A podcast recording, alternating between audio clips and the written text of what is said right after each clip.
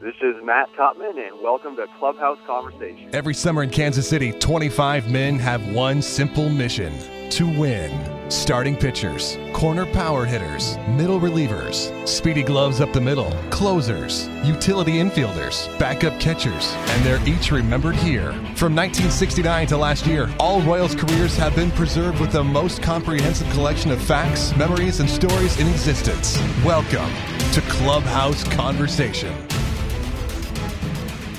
And hello again. It's time for another trip down memory lane with another former Royals player on Clubhouse Conversation, the place where we catch up with all your favorite current and former Royals players. It's Davo, and before we get into our chat with Matt Tupman today, I want to remind you to uh, make sure you follow us on Twitter at Royals Clubhouse for all things current and past Royals. We're also on Facebook, Clubhouse Conversation, and also you can subscribe here on iTunes through the site clubhouseconversation.com. But yet another chat that I am thrilled to bring you this morning with Matt Tupman, a guy who was in KC fairly recently, 2008 and kind of a modern day Moonlight Graham, although he did get to hit in the major leagues. Matt Tupman, in fact, went one for one in his big league career. Got a single in his only at bat, the only game he played in against the Marlins and Kevin Gregg. That was back in 2008. And what a unique story about how that came to be, by the way. Jose Guillen was involved with him getting in a bat. Miguel Olivo, they had to trick Trey Hillman into getting Matt Tupman his only major league at bat. We'll talk about all that, but so much more. I mean, Tupman was drafted out of New Hampshire, where he grew up, ninth round in the 2002 draft by the Royals, and unlike likely uh, road to the major leagues he went through, catching Zack Greinke in rookie ball with Spokane, and uh, catching Ambiorix Burgos in Wichita, who I am excited to ask Tupman about. Burgos, of course, has had quite the uh, disappointing and tragic uh, continuation of his life, we'll say, since those days. We'll talk about his well publicized feud with Frank White and you know, friendships he had in the minor leagues with Alex Gordon and Mike Aviles and Billy Butler. And you know, just great memories, Matt Tupman. Still a Royals fan and still a guy who enjoys talking about the old days and, and very excited to hear these stories from Tupman now, who joins us on Clubhouse Conversation. First of all, thank you so much for taking a you know a good portion of your time to, to take this trip down memory lane. And second of all, what's keeping you busy in 2015, and how are you doing, man? Everything's going well. Um, I'm actually currently in New Jersey uh, coaching a bunch of uh, college, getting kids ready to go to college and going through the, um, you know, the the process and the recruiting process, and you know, teaching them, you know, the right way to play the game and stuff like that. So baseball's a big part of your life still in 2015, right? It is. It is. That's pretty much what I am. I mean, what does a, an uneducated former baseball pro do? yeah. You know, your options are pretty limited. Baseball, uh, you know, isn't um, kind of doesn't make you smarter, so to speak. As a baseball player, yeah, but it doesn't exactly. Uh, you don't come out of it, you know, doing equations. Yeah, especially a catcher, probably some concussions in there at some point, right? Oh yeah, yeah. Yeah, some of that stuff. Are you, are you living then in New Hampshire then, you know, most of the time? Yes, I currently live in Concord, New Hampshire. Yep, full time. Okay, what, what's it like out there? I've been to 42 states, never been to New Hampshire. Is it a pretty nice state for those of us in the Midwest who have never branched out there? Well, you know, our motto is "Live free or die." You know, just to start that off there. Um, it's pretty rugged.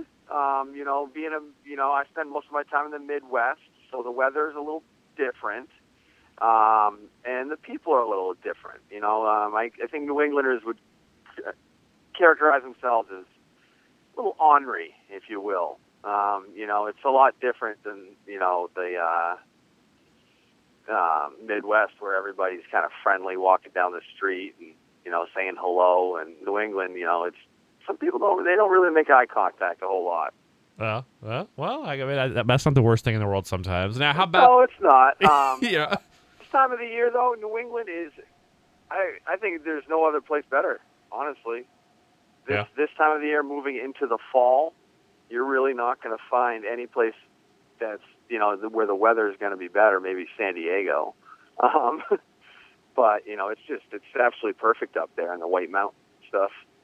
Yeah, one of these years I'll make it out there. Now, how about uh, how about you watching the Royals last year in the World Series and seeing them this year in first place? I mean, do you still follow MLB, and was that kind of a, a you know a source of pride for you the last year?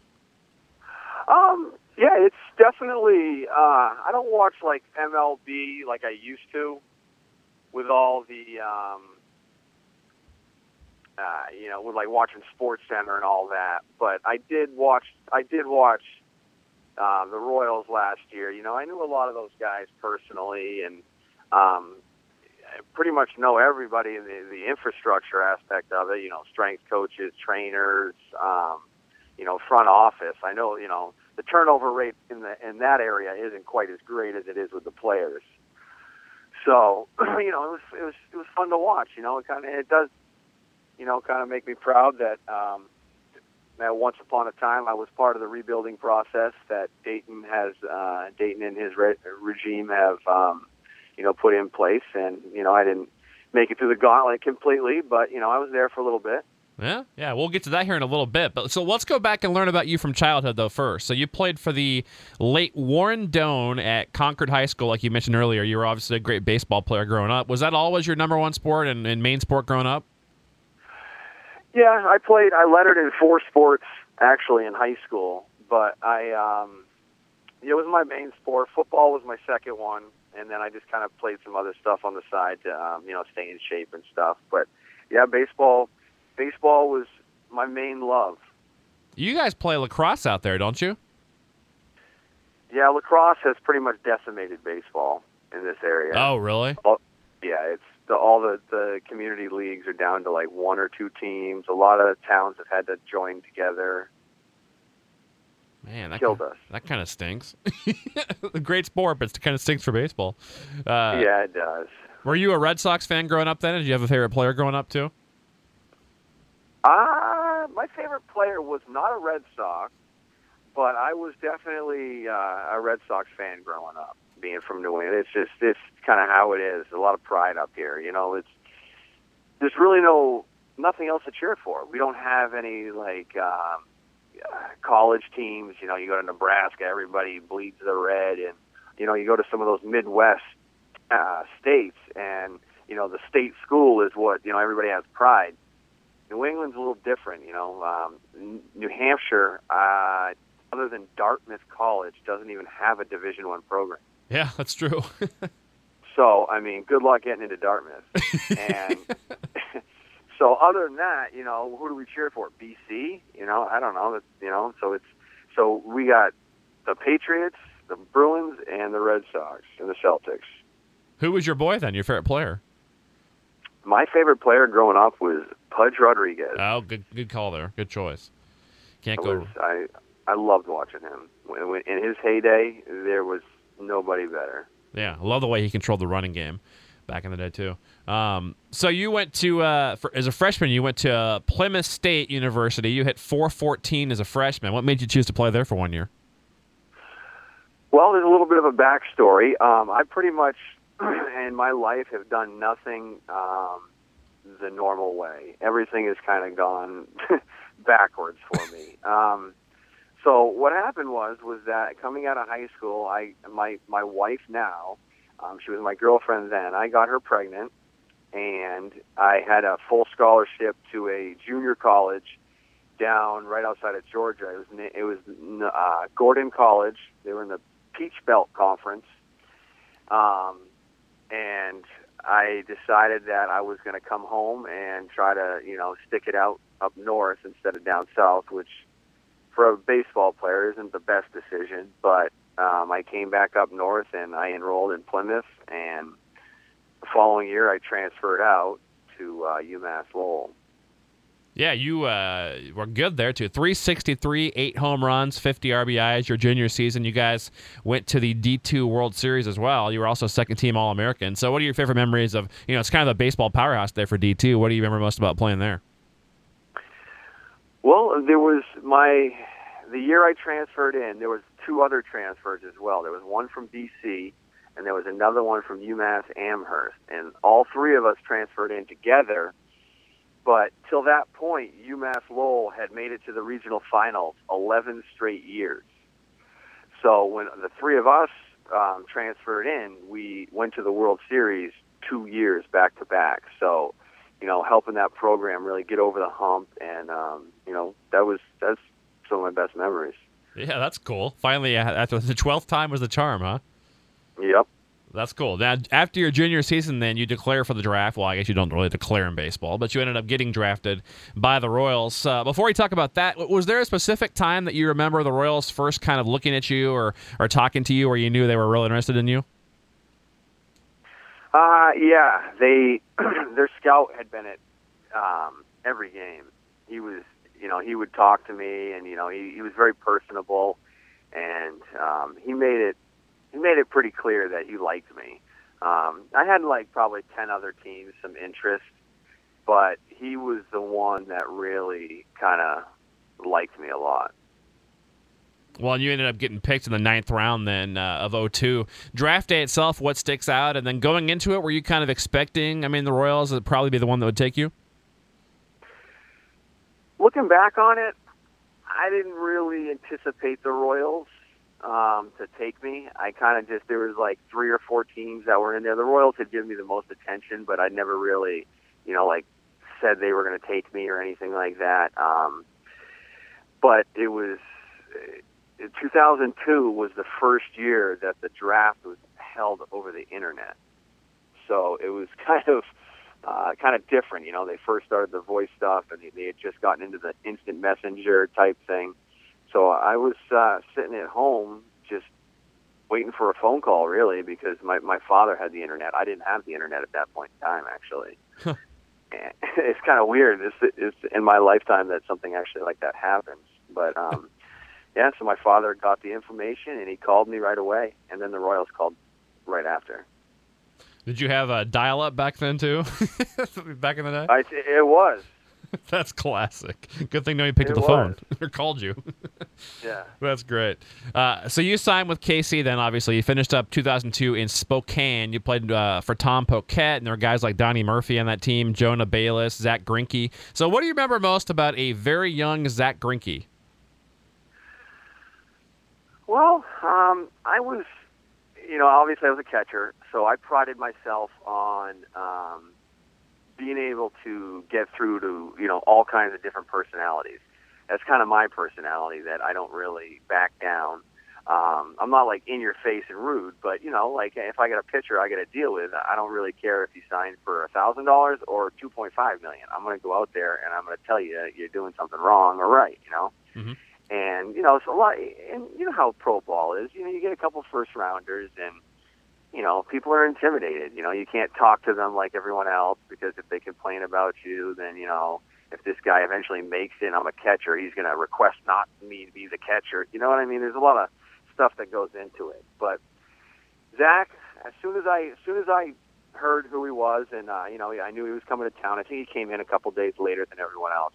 First thing I did was go up to him and you know ask him, you know, like you know, not go up to him like literally in the clubhouse, but um, like you know, we're sitting down in the bullpen, like, hey, what'd you, you know, what'd you get with your 2.5? You know, being a stupid kid, and he was like, oh, I bought a used Lincoln. and he's typical Zach though. He bought a used Lincoln. I, I forget what it was. It was some car, and I was like, you bought a used car, Zach? And you know, at that point, I was kind of like, okay, whatever. You know, it's kind of weird.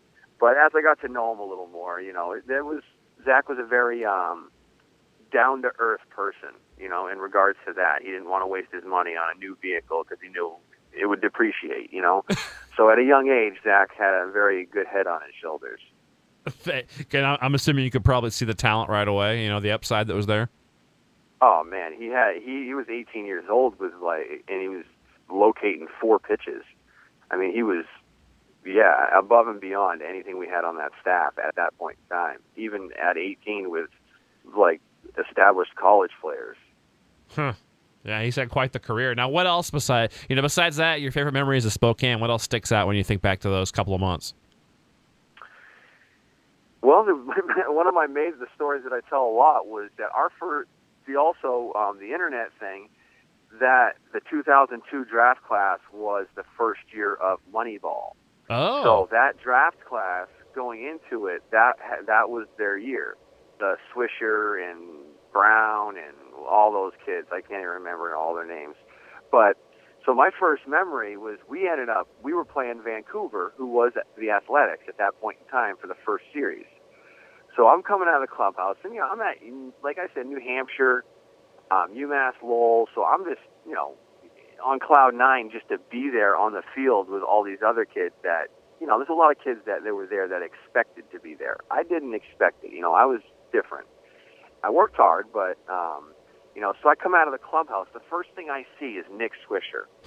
he's got he's got tape from like head to toe. He's taped up, like looking the part, long hair, like everything that you could ever want in you know in a ball player. And I'm like, oh god, this is going to be fun.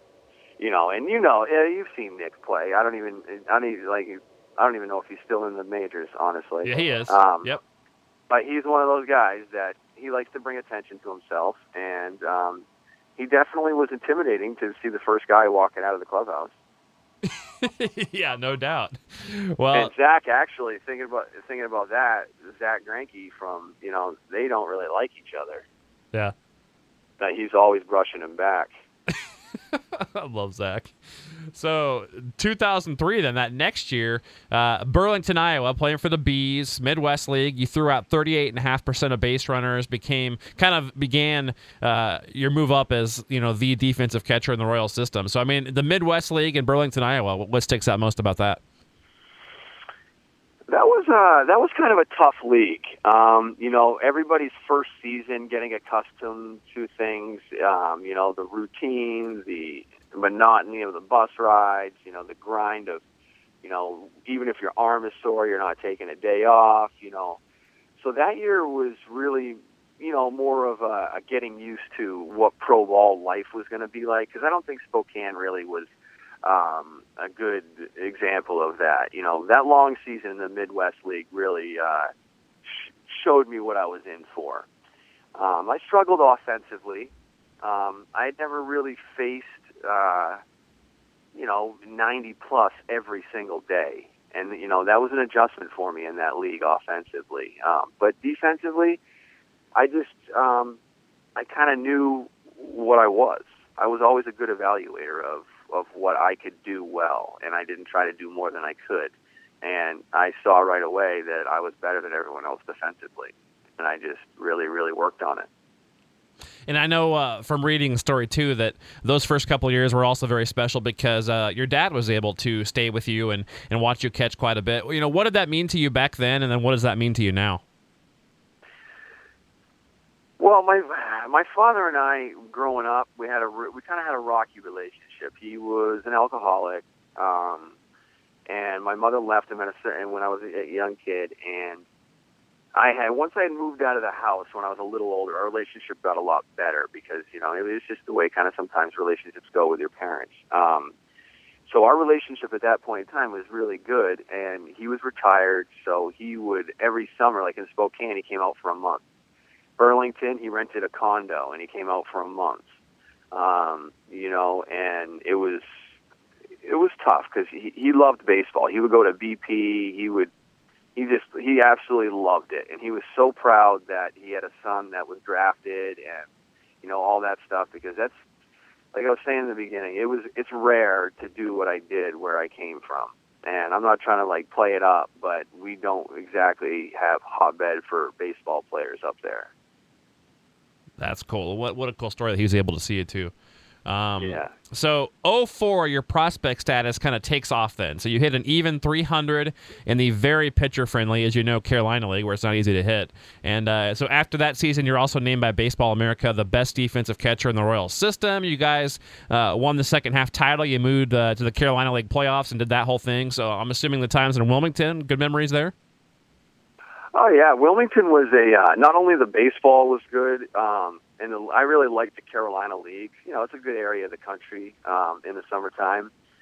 But the Wilmington Blue Rocks, they just for a minor league team, they they're above them. They went above and beyond. You know, we always had good food in our clubhouse. Um, you know, they they took very good care of us, and in some of those systems, you know, some of those stops aren't always the best for you and you know they did a real good job of just not letting you have to worry about anything that you really didn't have to worry about and it was a great team. Um, you know, Mike Aviles had come up. Uh, some of the 03 draft class had kind of been combined in that team. Um, Aviles, Shane Costa. Um, I think there's a couple more in there, but I'm missing them. Um, you know, so it was it was a good year, and I think that uh, I don't really know what happened. It just something really clicked that year offensively, where I just kind of you know started hitting the ball better. You, did you know like the last game, you know, game or two of the season, you were right on the mark of hitting 300, and were you kind of stressing out about that there at the very end?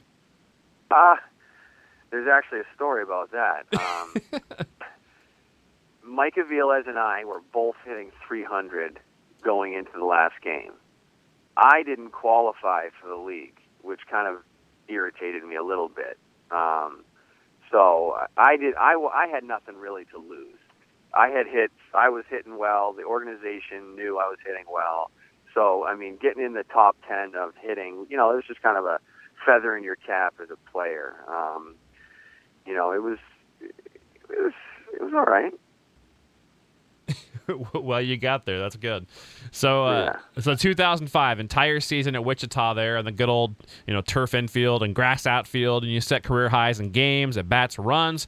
You went back there and repeated then again the first half of 06. So you're raking at 305 the first half of 06. They move you up to Omaha. Uh, you know, but as far as playing in the Texas League in Wichita, what sticks out? It was hot. that was a hot league to play in. Um, it, it was you know, I think the, the first year in, in Wichita was, you know, they, I think, coming up with um, Wilmington, you know, establishing myself as a better player. I think, you know, Double A was okay. Let's see if this kid can really do it. You know, so they kind of put they pushed me out there with, uh, you know, the games and all that stuff. And you know, if you play more, obviously you're gonna, you know, hopefully you score more and you get more hits. You know, so I think all that, all those statistics just coincided with me getting on the field a little more.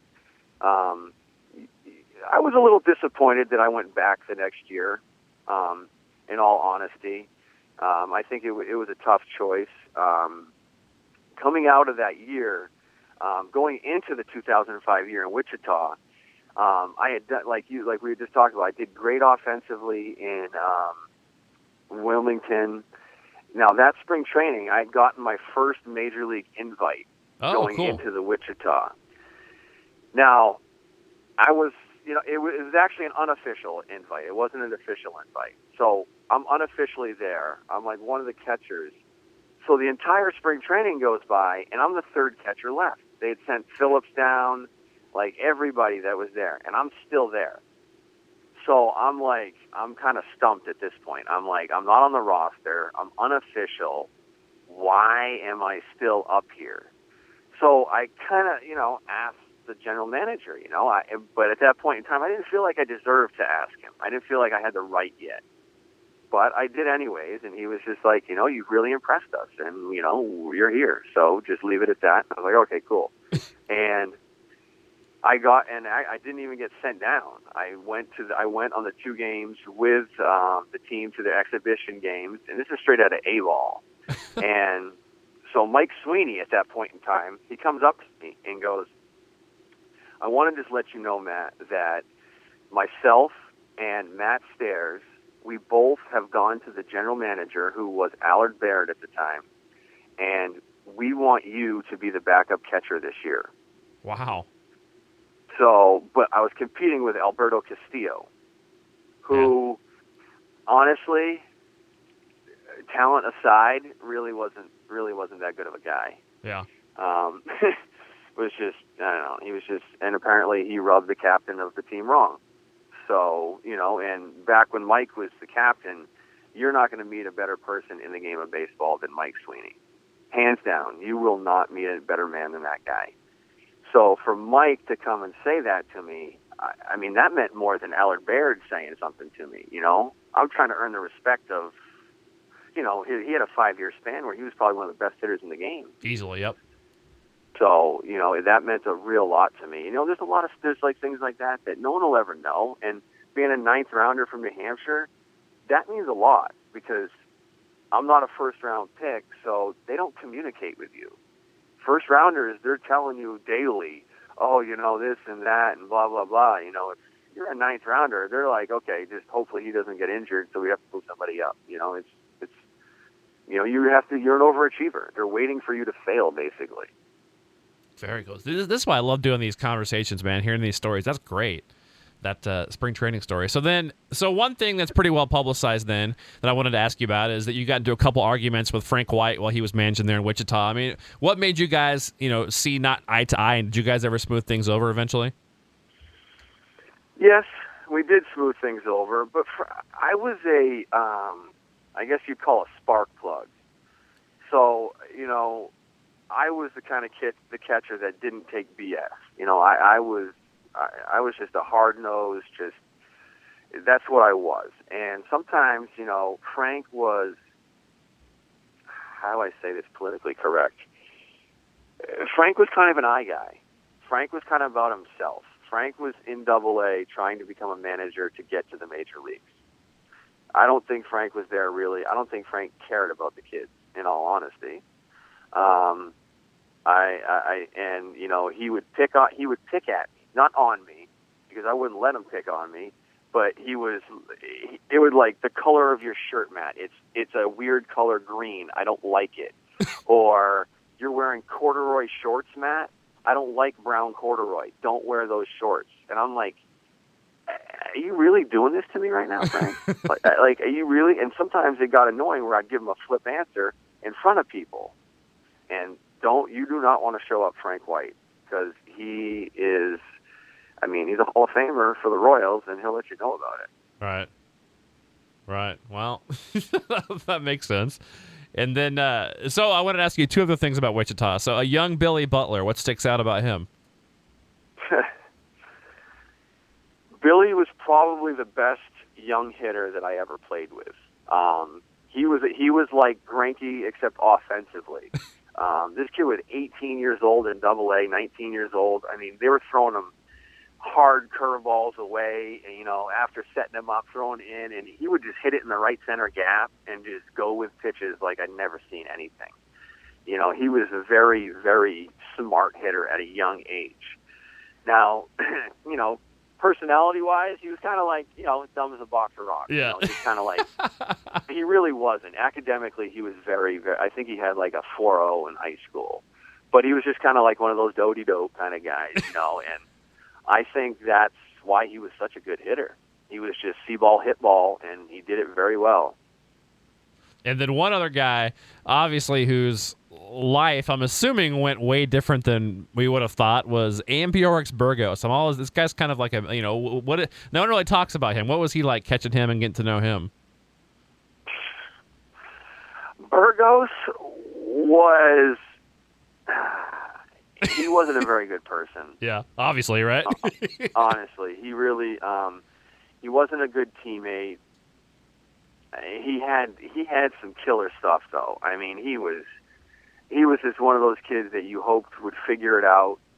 But I mean, he you know, you hope that there's not like, you know, obviously with so many different cultures, you know, you have some I guess some tension every once in a while, but again, being from New England, like I was raised that I, it doesn't matter what you are, you know, it, it's different in New England. So I didn't really care about anything, but sometimes, you know, some of the young Latin players can kind of take things the wrong way. You know, things get lost in translation. They don't understand everything. Um, so sometimes they get offensive really quickly, defensive quickly, because of things like that. And I think he was, um, I don't think he understood the language that well. So sometimes he would get frustrated and he would lash out. Well, I guess we saw that, you know, a lot worse than that later on, but yeah. Um, so 06 in Omaha, you finish it off there. So you and Paul Phillips are kind of, I guess, platooning there in 07. So you hit 281. You got on base, real impressive there at Omaha, 361. Uh, but unfortunately, they didn't ever give you a September call up there in 2007. But then you went to the Dominican that winter. You won the Caribbean World Series title. So you know what was that? You know, Dominican and Caribbean World Series title like? Well, I went the Dominican was a hard place to get into. I had, um, and it seemed to always happen to me. I was never like the forefront guy. So I got into the Dominican because Chris Iannetta actually broke his hand in batting practice or something in the World Series with against the Red Sox when he played for the Rockies. So by Iannetta getting hurt, that allowed me to slip in there. And you know, the, the Phillips was the Royals guy, so they obviously they weren't going to call me up over him um, because at that point in time, it, it, they were just doing the good old boys. You know, Philly. It didn't matter what Phillips did. Like he could hit 100, he could hit 400. He was going to the major leagues. Right. Um, at in September. That's just how they treated him. Now, you know, all this other stuff, you know, um, what was the question again? I totally forgot. Just about going to the Dominican, correct? You know, World Series. Oh, yeah. So I went to the Dominican, and I basically put myself on the map. I went down there, and, you know, I put myself on the map again. You know, every year you have to reprove yourself when you're a minor leaguer, and I hit, I finished fifth in the league, hitting like 293 or something like that, and I'm a defensive catcher is the way they always worded me, but right. could, could handle the bat pretty well, honestly. Um, and they saw that. So in my mind, they prote- they protected me. So, and and that was Dayton Moore that protected me. Allard had been gone. So I'm in the new regimen. I feel like I feel like somebody caught wind that somebody was going to rule five me, so they protected me. I mean, they protected me over Mike Aviles which Hmm. I don't get. I mean, how do you not protect Mike that year? Which he didn't get taken, but I mean, they protected me over a lot of guys that they probably shouldn't have. So means that I think they heard something behind the scenes. They protected me, and you know, the next year is it is what it is. So they, I mean, Phillips wasn't the guy. They had to take me. Yeah, well, I was going to ask you about that. So you're coming into 2008 then, uh, like you said, after a really good winter ball, you know, and you get protected, all that good stuff, and you played parts of six seasons in the Royals minor league system. You're 28 years old. So that 08 season, you were actually on the opening day roster because Miguel Olivo has the four game suspension from a fight that happened the year before. Now, going into spring training that year, though, did you honestly believe, you know, after not getting a September call up the year before, that you had a chance to get that spot as backup there for a while opening day? Did you think it was really possible? Um, like at that point in my career, I tried not to read into things. I really tried not to. Now, it was very surreal for me. I did not go into spring training thinking I was on that team. No chance. The Royals made it very clear that I was a player that would not and could not plan on that. And they, they made it very, very clear. The way things had gone in the past, I wouldn't have been surprised if they brought in a third catcher and just kept me on the roster and then had that third catcher there and then did something else. You know, I, I, I wouldn't have surprised me. Um, you know, like I said previously, I think my protection on the 40 man roster was more out of keeping depth in their minor league system than trying to benefit me. Right. Had nothing to do with me. It was all about them. Yeah. Well, and, and you end up making that opening day roster. Uh, any new, you know, any memories of how they told you? Or I'm assuming you were on cloud nine. Where were you at? Who told you all that good stuff? Well, we I was in cloud nine, um, but the thing, like you know, kind of the, the story of my career was, um, you know, Trey Hillman was in charge. Um, I don't know Trey, but when I had previously done an interview, they had um, the media had said that he was kind of weird. I didn't know the re- I didn't know his regime well enough to comment on things like that. But I do know that um, we went to Milwaukee for two exhibition games following that spring training. I was in right field, and Trey was just walking around, you know, just talking to all the players in the outfield, doing the pregame stuff, and everything was fine. And you know, he came in and he didn't say anything to me. Nothing, nothing was said. So I still don't know if I've made the team on the last day, and we're leaving to go to Detroit. so the, how I found out basically was nobody called me into the office and sent me down, and I just kept getting on the bus until I was told to not to. they didn't even tell. Really? That's Well, horrible. Dayton, Dayton, and Dayton and them had had had congratulated me um, behind the scenes, but no, Trey never came to me and shook my hand, and that's that. That kind of gets me bitter because you know I really my whole life went into that, you know, and I know that they do their thing, and I know that you know they you know everyone has a story, and that's what we're doing right now, but it would have meant a lot to me for the major league manager to come up and say, "Hey, kid, you've been this is 28 years in the making. Congratulations, you achieved your lifetime goal." But no, he wants to stare me down and try and intimidate me. What the heck? Were you there, by the way, during that famous? I think you must have been during that famous his first spring training game where he brought the team out in the field and sat you guys down in front of everybody like a little league coach and scolded you. Were you were you part of that back in the day? Hillman's first year. No, I wasn't. Okay, I don't remember that. What do you do? Uh, apparently, the old story was that I think I think it was his first year, first spring training game. I really think it was. It was it was that first year spring training, and the guys had played bad, so he made them come out on the field and like sit Indian style in a circle and like scolded them like they were high school kids in front of the crowd. You you never heard about that? No. Huh. Interesting. That was. I think he lost a lot of uh, you know the veteran players at that point right away there before he even started. Oh yeah, you can't do. You, I mean, that's the type of control the Japanese have. Yeah, You're yeah, not gonna. You're not gonna control American players like that. yeah. So well, They don't respond. They don't respond that way. so obviously you don't get in the game that first time around then so you're sent back to omaha but then uh, may 16th 2008 so john buck's wife unexpectedly uh, prematurely gives birth and he leaves the team obviously so then they, the royals call you back up so now i'm assuming that time mike Jirschele probably gave you the news and any any cool story with that Uh, we had just gone into Albuquerque, and Jersh called me into his office, and and I was like, "Oh shit, what did I? Oops, sorry." Oh, you're I said, good. oh, what did I? I'm like, "What did I do?" You know, and he's like, "Up, you're going up," and I'm like, "No way." and he's like, "Yeah, pack your stuff and get out of here." And I was like, "Okay." And Jersh is kind of dry, um, so it, it was it was good though, you know. Um, and then I went, and that time going up though, I definitely expected to play at least once.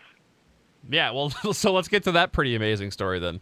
So you get up there for another three games. You know, uh, you know, you get in the very last second of that very final game. But the first two games you don't play. I know the third day you've got Greinke throwing, so you think you might be catching him. And then, from how I understand it, the way you got into a game, it's May 18th of 2008. Tell us the story. So it involves Miguel Olivo and Jose Guillen, right?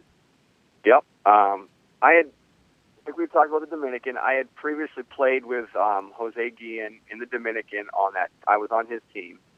So I'd kind of gotten to know him pretty well. You know, I'd, I'd read about his contract and, um, you know, I used to give him all kinds of crap about the money he was making too.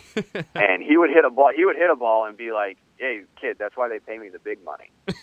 so it was kind of, he was kind of funny about it. So I was like, all right, you know, so we're coming in there, and I, you know, I went from beginning to end in the Dominican. Now, as a as a an American white dude going down there, you earn the respect of them. You know, because I went down there, and it's hard for Americans to play down there. You know, the food's different, things are just not as easy, and so I, I, I legged it out. Um, and Jose, at this point in time, knew was like, you know, this kid is you, know, you got to give him a chance. You know, it's the right thing to do. It's what we would do as baseball players. 150 years of the game. This is what you should do. But obviously, Trey tried to reinvent the wheel at some points, I guess, and um, didn't want to do that. So Jose Guillen goes to Miguel and says, "Listen, you're going to tell the skipper that you are heat stroke, and you're going to pull yourself out of the game." And that's what they did and you get the the coach and said that. And, and- yeah, and you pinch hit for I think it was Jimmy Gobble against Kevin Gregg, and you and your end your career one for one, batting a thousand. What do you remember about that moment? You know, walking up there to the plate and all that stuff. Well, when they finally said that you're in, you know, I walked up and it was the old Miami Stadium, and there was really no like designated on deck circle because the, the way the field was structured, it was kind of weird. And um, so I was up there, and I was like, "Where's the on deck circle?" I, I I had no, I was like hyperventilating. I had no idea where anything was. So I finally, I just rush up to the box. And I'm like, "Hey, can I get a second? This is my first at bat ever." The umpire looks at me like, "Really? Get in the box." And I was like, "Okay." so I get in the box, and you know, he threw me a two seamer away, and then he threw me this hanging split. And I, I mean, I, I was in that box to swing. I was either going down swinging, or I was coming away with a with a hit. There was no way I was walking. There's no way I was taking pictures. I was out there to to get a hit. I knew it was the only time that I was going to be able to get myself in the record books. Yeah, and one for one, you hit the ball in the right field. Hit it pretty hard too, if I remember right. Uh, and you got to Oh. keep you got to keep the ball and everything, and the bat and everything Oh too. yeah, I got all I got all the stuff, and uh, Mike Barnett wrote on the ball for me and all that stuff. Oh, cool. Now, uh, here's another question: If somebody would have told you that afternoon that you would never again appear in a major league game, you know, would you have called him crazy, or would you believe that at that point? Uh, I don't know. It was it was tough to say. You know, I was on top of the world. I would have said that day. I would have said no, I'll be back. But later in the year, I don't know really what happened, but one of the catchers got injured. I forget who it was, or it might have been Miguel getting suspended again. Honestly, Yeah, that Um, sounds right. That sounds right. it might have been him suspended again. Where they what they did was is they made Mitch Maier the backup catcher. yeah. So they didn't recall me for the third time that year or the second time. They made Mitch the backup catcher. And again, I didn't re- I never read the media because I was a player that, you know what, I didn't really the media really either didn't talk about me or when they did, I didn't really like to hear the realistic breakdown of me. You know, I don't want to hear that you're you know, you're not a you know, a rotisserie player because you don't drive in enough runs. You know, I was a, a team player, a role player, and I knew what I was, and I don't need to read about that stuff. You know, and um, they someone had informed me that uh, Mitch was the backup catcher.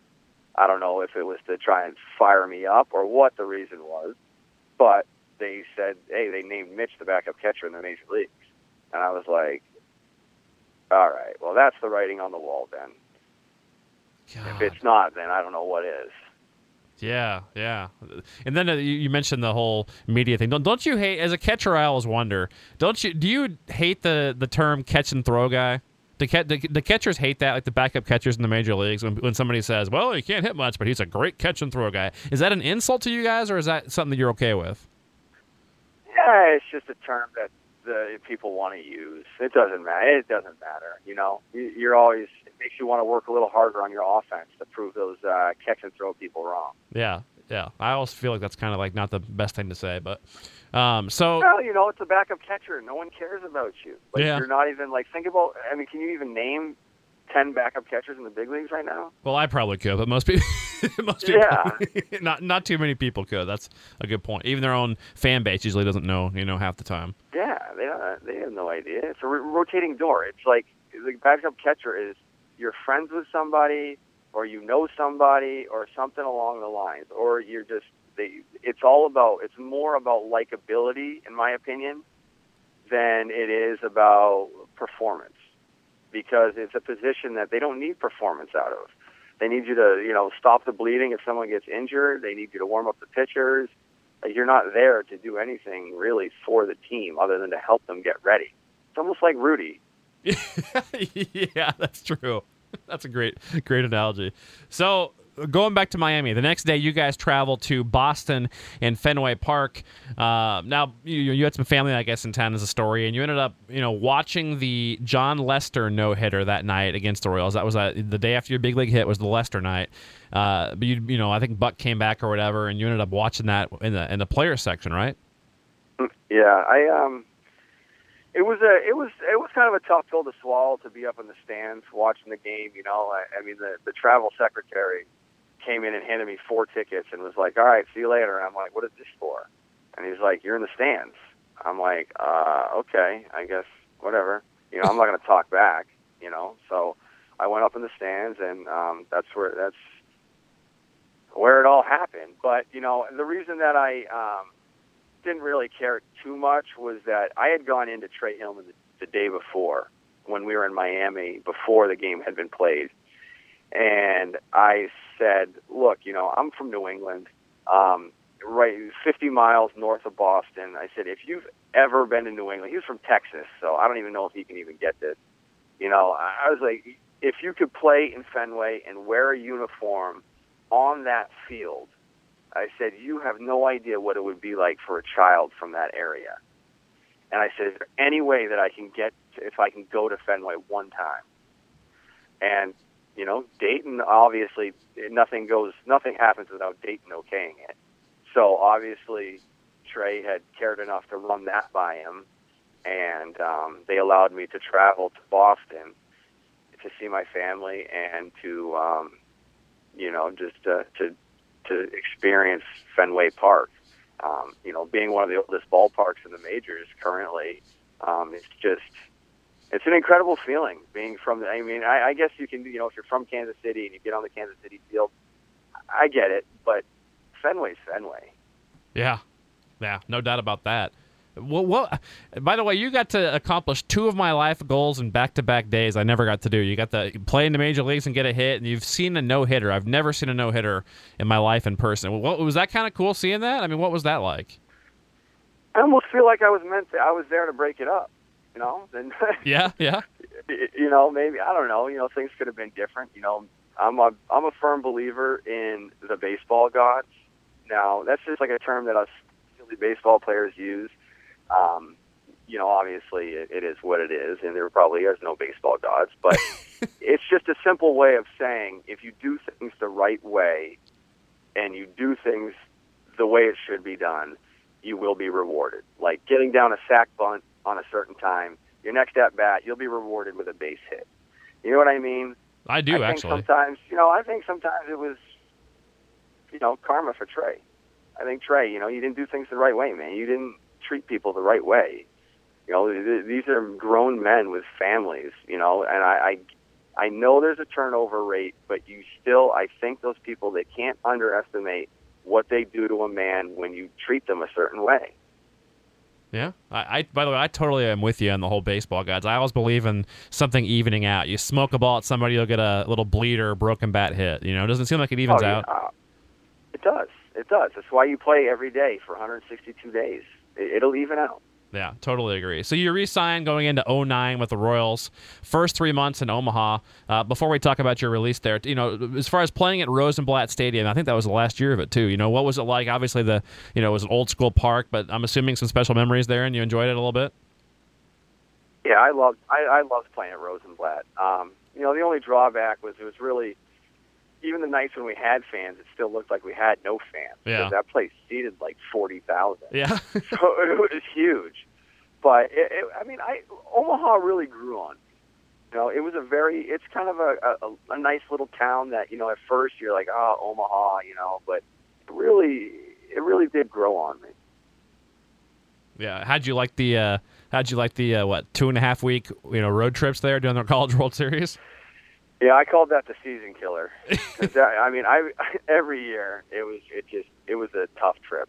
It was a tough road trip for everyone. Yeah. yeah. So now, how I get it is June 21st of 09, you basically asked for your release from the Royals. I mean, what made you on that random day decide that that was it? Well, like everything else, there's a story. Um, and what had happened was, and I, I kind of regret this. Um, what had happened was we were in, we were on that trip, the long trip. The first leg of the trip was New Orleans. So we're in New Orleans, and um, we had a day game. We had a night a day game after a night game, and I played in both of them. I don't know if the I, I, I assume it was the air conditioning in the room in New Orleans, just because the humidity down there. Um, I got sick. I was sick. I, I really felt awful. Um, I tried to suck it up, like because I started playing again, and I was the kind of guy that if I take myself out of the lineup, it- it's just like they're like, God, this kid can't do it. You know, they ask a lot of questions. So I was pound in Nyquil and Dayquil. I was just trying to get myself ready to go for that day. I couldn't do it. I could. I, I just couldn't get up. I, I was. I felt like crap. I, I. I mean, I was down and out. So I go to the trainer and I'm like, okay, you know, and I. I, I went to Jersh and I was like, Jersh, I'm. Um, I, I can't feel. And he and he'd already written his lineup out. He loses it. He rips the lineup down from the wall like in a furious, just rant and rage. Rips the lineup up and just starts swearing at me in front of everybody. And I'm like, ah, Jersh, I can't. Like, I'm I'm on my deathbed here, man. Like, can you cut me some slack? And it was no. He went off. So then, I kind of got fired up, and I let it go. but the next day, Brian Buchanan, okay, and I still, I actually still went out to the bullpen and stayed the entire game. Didn't go home, didn't go back to the hotel and rest like he usually does for guys. So the next day, Brian Buchanan, who um, has connections in the organization, he played with, he played with J.J. Picollo um, in the Yankees system, so they're all connected, and he's sick. He's got the same thing that I had. What does he do? He goes into the trainer's office. They say, "Hey, Brian, go home. Go rest at the hotel." That's when I lost it. Huh. I said, I, "I lost it." I went through the roof. I was like, "You know what?" I said, "This is this is crazy." I said, "I bust my ass every day for this organization." And you know what? The one thing, maybe my mouth got me in trouble occasionally, but nobody in that organization can question my work ethic. I was the first one there. I was the last one to leave. I never showed up for spring training out of shape. I did my job, and I did it well. And I just never got really rewarded for it. And I think all the pills and stuff that I was on, like the, the NyQuil and DayQuil, I mean, they tell you not to make major financial decisions.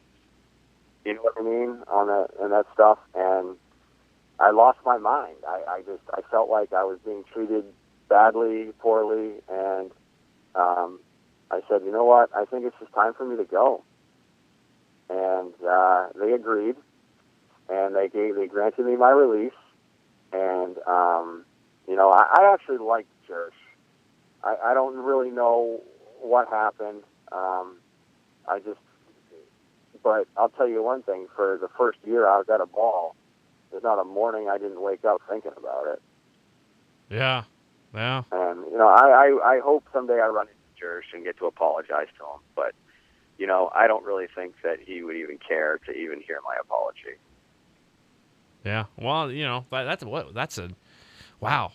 That that's frustrating, man, hearing that story and knowing that. Um But like I said, everything in my life, nothing has gone the way it should or it's normal. right. right. Everything happens to me like yeah. Well, one, one other. Th- so only one more negative here. So 09, then obviously, I, I'm sure you know what I'm going to ask you about. So Dominican Republic. This time the memories aren't quite as good, obviously, as the first time.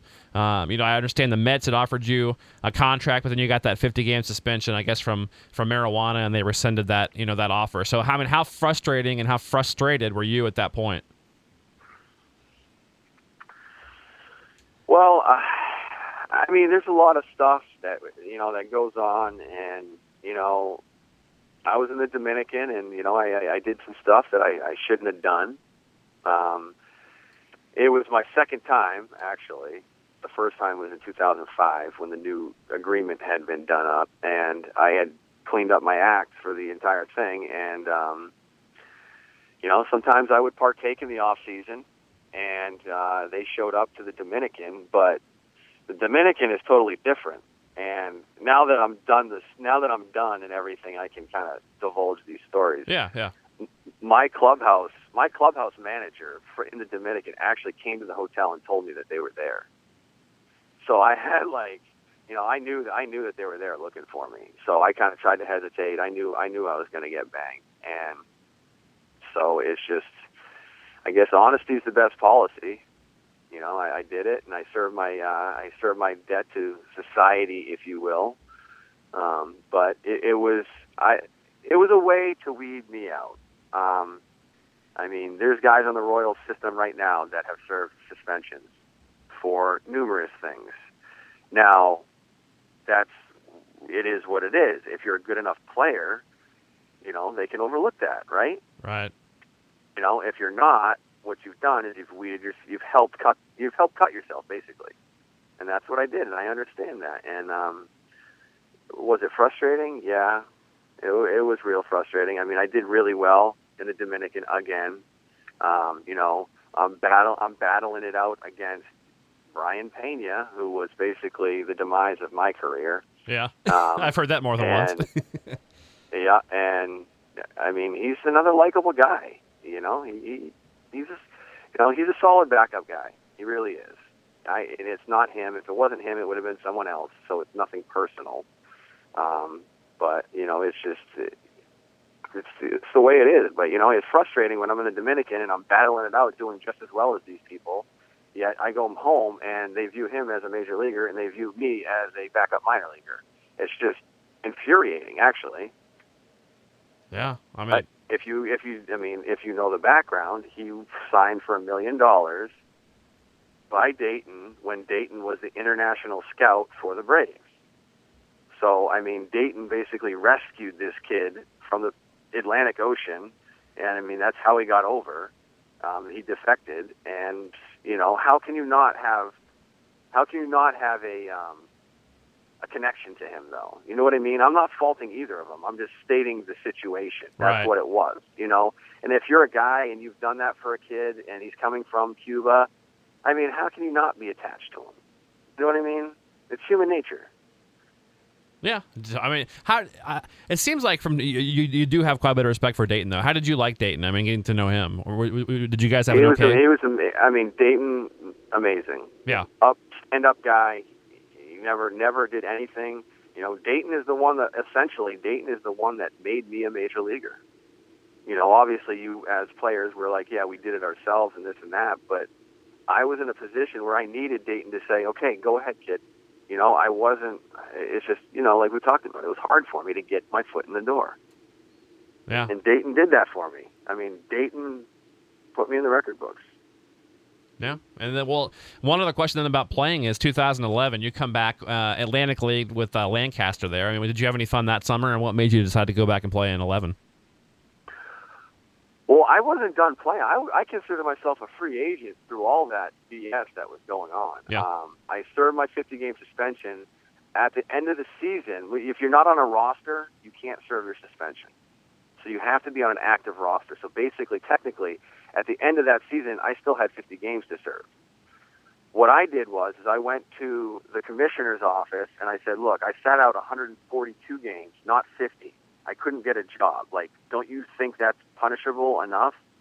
And they they agreed. They said, "Okay, we're going to grant you, you know, you're reenact, you're you're done. So you've served your suspension." And I was like, "Great! So now the the black marks off my back. So let's try and go." And um, you know, it was mid-season, so I wasn't going to get picked up by an actual organization. Um, so I started making all kinds of calls to my friends. My agent wanted nothing to do with me, and you know how that all stuff goes. I mean, he wouldn't even help me get into the Atlantic League. He was doing nothing for me. So I was like, okay. So I called Matt Wright. You know who that yeah, is? pitcher, pitch for the Royals and Braves systems. Yeah, Yeah. So I called Matt Wright, and he was on the he was in Lancaster. So he actually talked to everybody for me, and Matt got me on the team. And you know, Jonah Bayliss was on the team. Um, there's a couple other guys. The league was actually the Atlantic League was actually a good time. It was um, Berroa and Angel Berroa was in that league that year. Um, a lot of scouts had said that the Atlantic League was basically a AAA holding tank. You know, everybody was. A lot of players were AAA level. Oh, it yeah. was actually I was very impressed by the level of ball.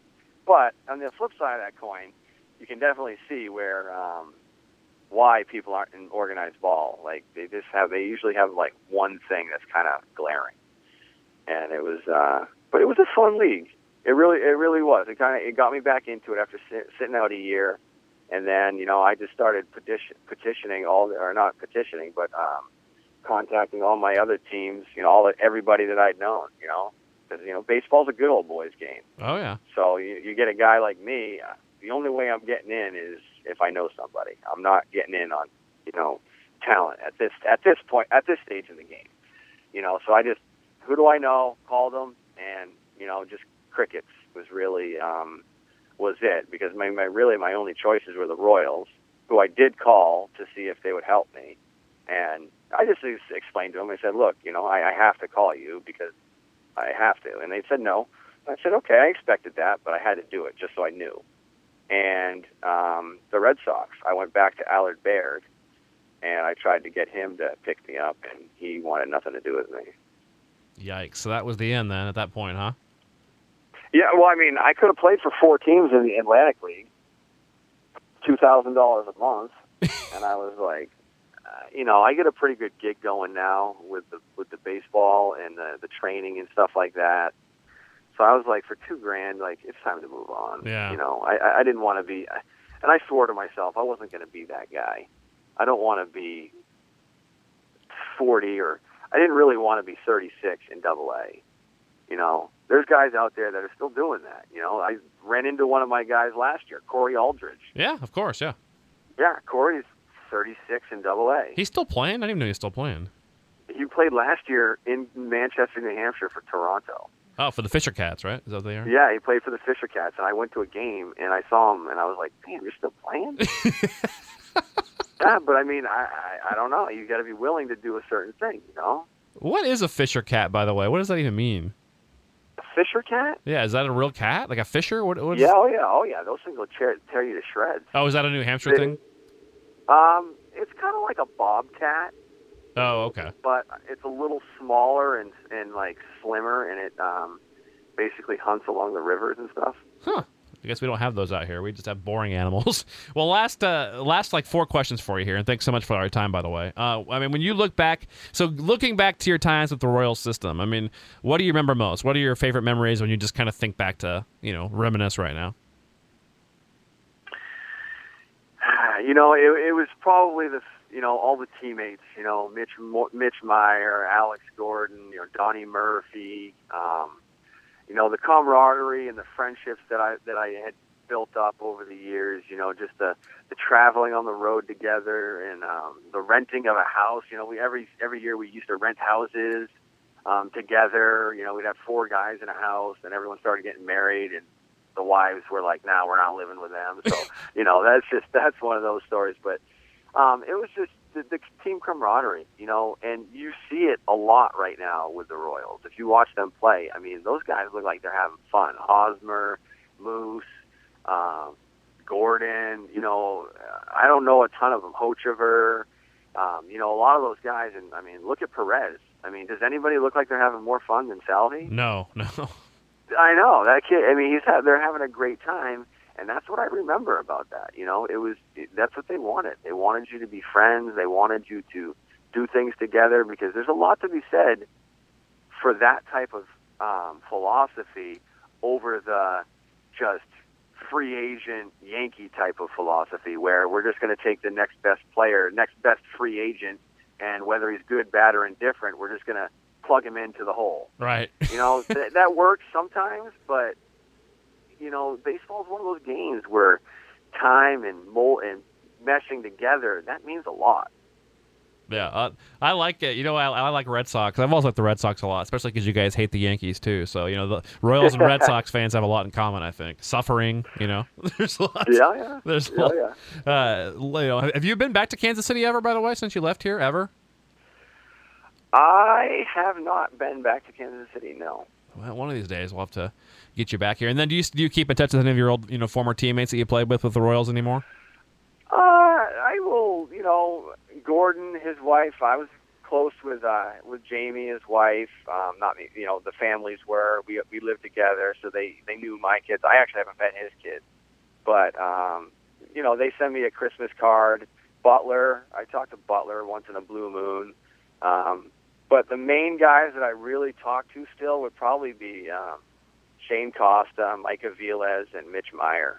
Yeah. What? What? A, by the way, what, what, what a tragedy with the Aviles' daughter, man. Talk about sad, right? Oh my God, yeah, my heart goes out to him. That's He's um, it's a, it's a, it's like one of those things you don't even really want to talk about. yeah, You know what I mean? Yeah. It's like, you know, what do you say? yeah. You, it's You know. just, well, yeah, because it's not fair. You know, it doesn't make any sense. Yeah, and you know, and you never want to talk about your own family like that. You know, I, you know, it's just, just one of those things. And Mike is a, Mike's an emotional guy. He, um, he gets into it, and you know, he he wears his emotions on his sleeve sometimes. So, really, really, heart goes out to them. Yeah, he was a he was a hell of a guy. And actually, uh, Jamie actually went to my high school, so I know Jamie really well. Also, Jamie. And Jamie Alex. Gordon. Yeah, I grew, I, went, I grew up in Lincoln, Nebraska. So she went to my high school east, and then Alex went to the rival high school southeast. So I, I saw I played against Gordo's older brother Eric when I was in high school, and then I saw Alex play. I think he was playing Legion ball as a freshman. So it was kind of Yeah, he was he was yeah, he's a stud. Um, yeah, so there was a bunch of he, I, I met a bunch of Jamie's friends too. Yeah. Um, Paige and Amy. Oh, Amy. bunch of 'em. Yeah, Amy's one of my good friends. I'm going to a game with Amy next week. Small, small world. Are you man. really? Yeah, that's a small. I know Amy very well. Tell her I said hello. I will. I'll, I'll have to. Uh, I'll she have lives in Omaha, right? no, she's back here now. Yeah, she was, but now Oh, she's back here. Okay, okay. Yeah. Yeah, that's hilarious. What are the what what are the odds of that? Well, anyway, I guess back on track. Last thing for you, I guess, is you know, in summary, what would you like to say to all the Royals fans listening right now? You know, you guys say you guys got a great squad, and this year in the All Star game, you guys proved that um, Kansas City's ready to support a championship caliber team. Go Royals! Yeah, let's do it, man. And seriously, thanks a lot for all your time. And you know, I can distinctly remember sitting out there at Rosenblatt for a couple of years and watching you, and I, wa- you know, seeing the game on TV when you got the base hit. I remember being excited after you know reading about you and following you for all those years. So it's it's cool to see you doing well, man. Getting back on your feet, and, and thanks for all that you gave to the organization. Hopefully, we'll see you back out here one of these years, and definitely stay in touch. Thank you very much, and uh, thanks for not forgetting about me. Of course, never will, man. Never will. Take care, man. Thank you very much. Bye bye.